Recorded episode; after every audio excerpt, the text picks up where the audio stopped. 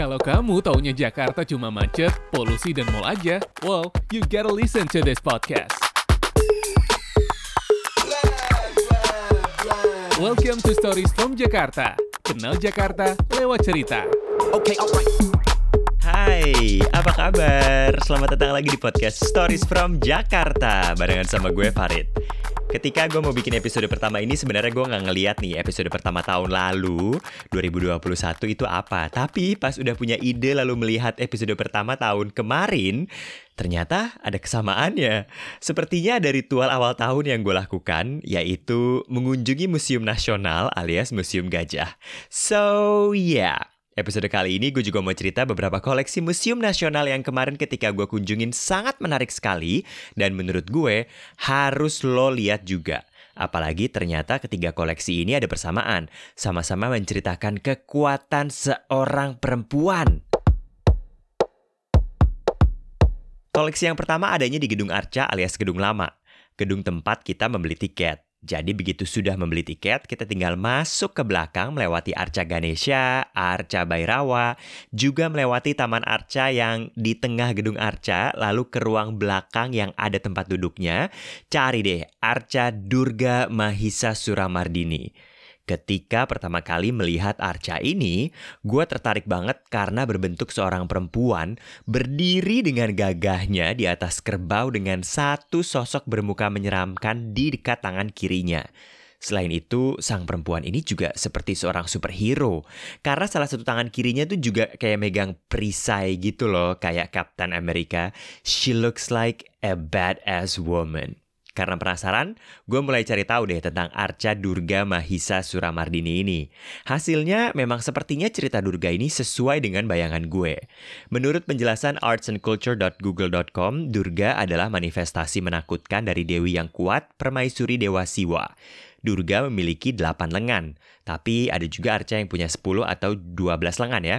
Nah, keempat tangan kanannya ini memegang ekor lembu, kapak, pedang, cakra yang menyala dengan api kecil, sedangkan tangan kirinya mencengkram rambut raksasa yang setengah berjongkok di leher lembu, sebuah benda yang sepertinya menyerupai busur dan anak panah, terus juga ada perisai dan sangka atau kulit bersayap. Durga Mahisa Suramardini menggambarkan Durga setelah dia berhasil membunuh Asura si raksasa yang berwujud lembu. Setelah dibunuh, raksasa ini muncul deh dari leher hewan yang disembelih.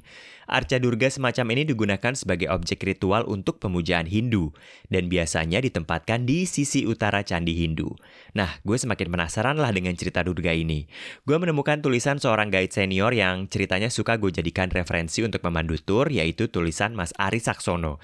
Mohon izin ya untuk dikutip Mas Ari. Beliau nulis gini, Menurut naskah Devi Mahatya, diceritakan bahwa para dewa pada suatu ketika dikalahkan oleh para asura atau raksasa. Para dewa memohon pertolongan Dewa Siwa dan Dewa Wisnu untuk dapat mengalahkan dan mengusir para raksasa yang telah mengganggu kayangan. Mendengar peristiwa yang menimpa para dewa, Dewa Siwa dan Wisnu menjadi sangat marah akan perbuatan para raksasa, sehingga dari mulut mereka keluar lidah api yang menyala-nyala. Lidah api juga keluar dari tubuh dewa-dewa yang lain. Kekuatan lidah api bergabung menerangi semua penjuru yang akhirnya mengumpulkan dan membentuk tubuh seorang wanita yang sangat cantik dan jadilah Dewi Durga. Siwa memberikan trisulanya, Wisnu memberikan cakra, Baruna memberikan sebuah sangka dan pasa, kalung mutiara dan sepasang pakaian yang tidak bisa rusak, sedangkan Agni memberikan tombak, Maruta memberikan busur dengan anak panahnya, Indra memberikan Fajra dan Ganta, Yama memberi Kamandalu, Kala memberikan pedang dan perisai, sedangkan Viva Karma memberikan kapak yang mengkilap beserta senjata dan baju sirah yang tidak tembus senjata. Himafat memberikan seekor singa sebagai wahana, Kuwera memberikan mangkuk yang penuh dengan anggur dan Sesa memberikan sebuah kalung ular yang dihiasi dengan permata yang besar. Melalui Dewi Durga, para dewa akhirnya berhasil mengalahkan Mahisasura dengan menginjak lehernya. Dari kepala atau mulut Mahisa keluarlah wujud Asura raksasa dan segera dibunuhnya. So I'd like to call her Durga the Monster Slayer. Sosok perempuan berikutnya yang mau gue ceritain dan berhubungan dengan koleksi Museum Nasional adalah replika Nisan Sultanah Narishah. Replika nisan ini ada di lantai 2 Gedung Baru Museum Nasional.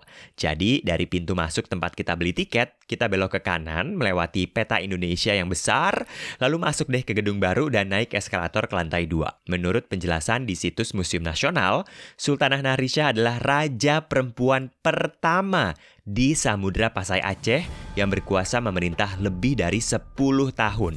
Sementara kita tahu ya, Samudra Pasai adalah kerajaan Islam pertama di Nusantara. Samudra Pasai juga merupakan kerajaan yang sangat sibuk dengan perdagangan. Dari pelabuhannya terjadilah perdagangan lada dan aneka rempah lainnya yang ditukar dengan keramik indah dari Cina dan kain-kain terbaik dari India.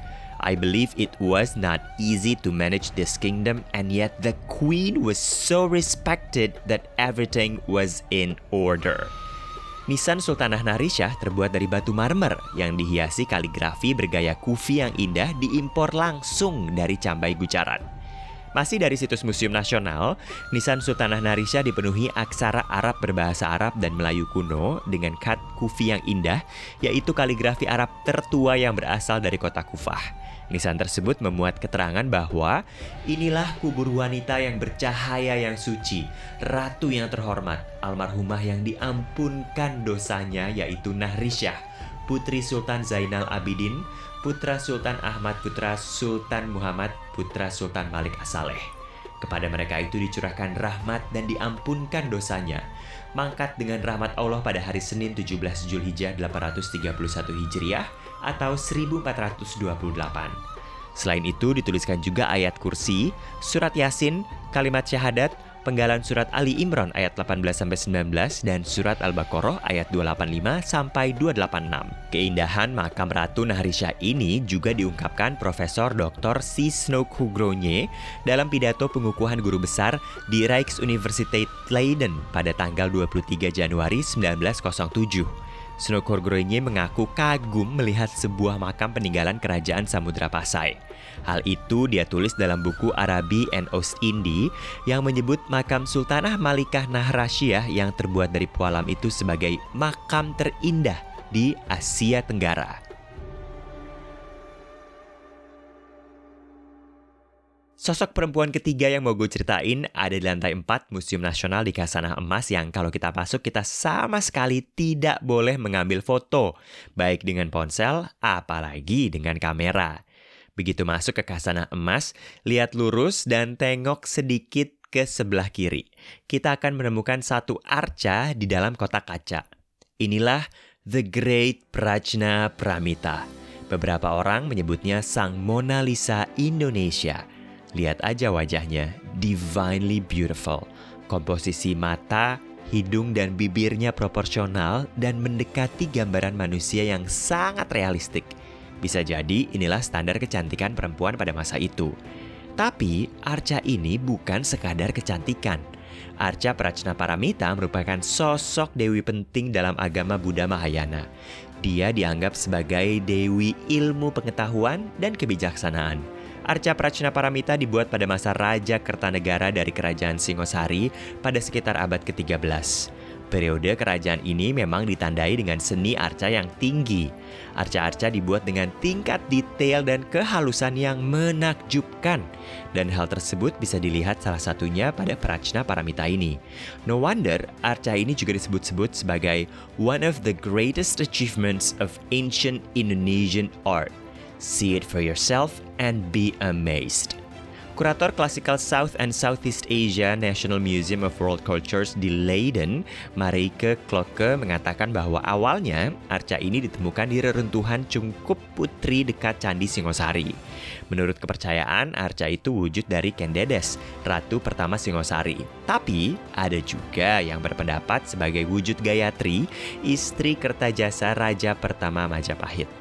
Pada tahun 1819, arca Prachna Pramita ditemukan oleh De Monroe, lalu ia memberikannya kepada CGC Rainward yang membawanya ke Belanda, sehingga arca ini sempat menjadi koleksi dari Rijksmuseum di kota Leiden.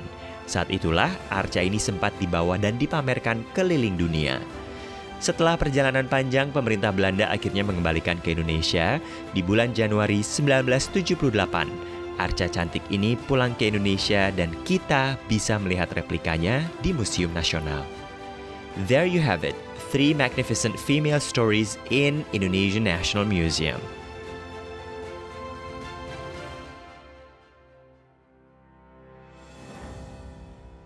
I'll tell more stories about the collections of the National Museum in the future. In the meantime, thanks for listening and see you on another episode of Stories from Jakarta.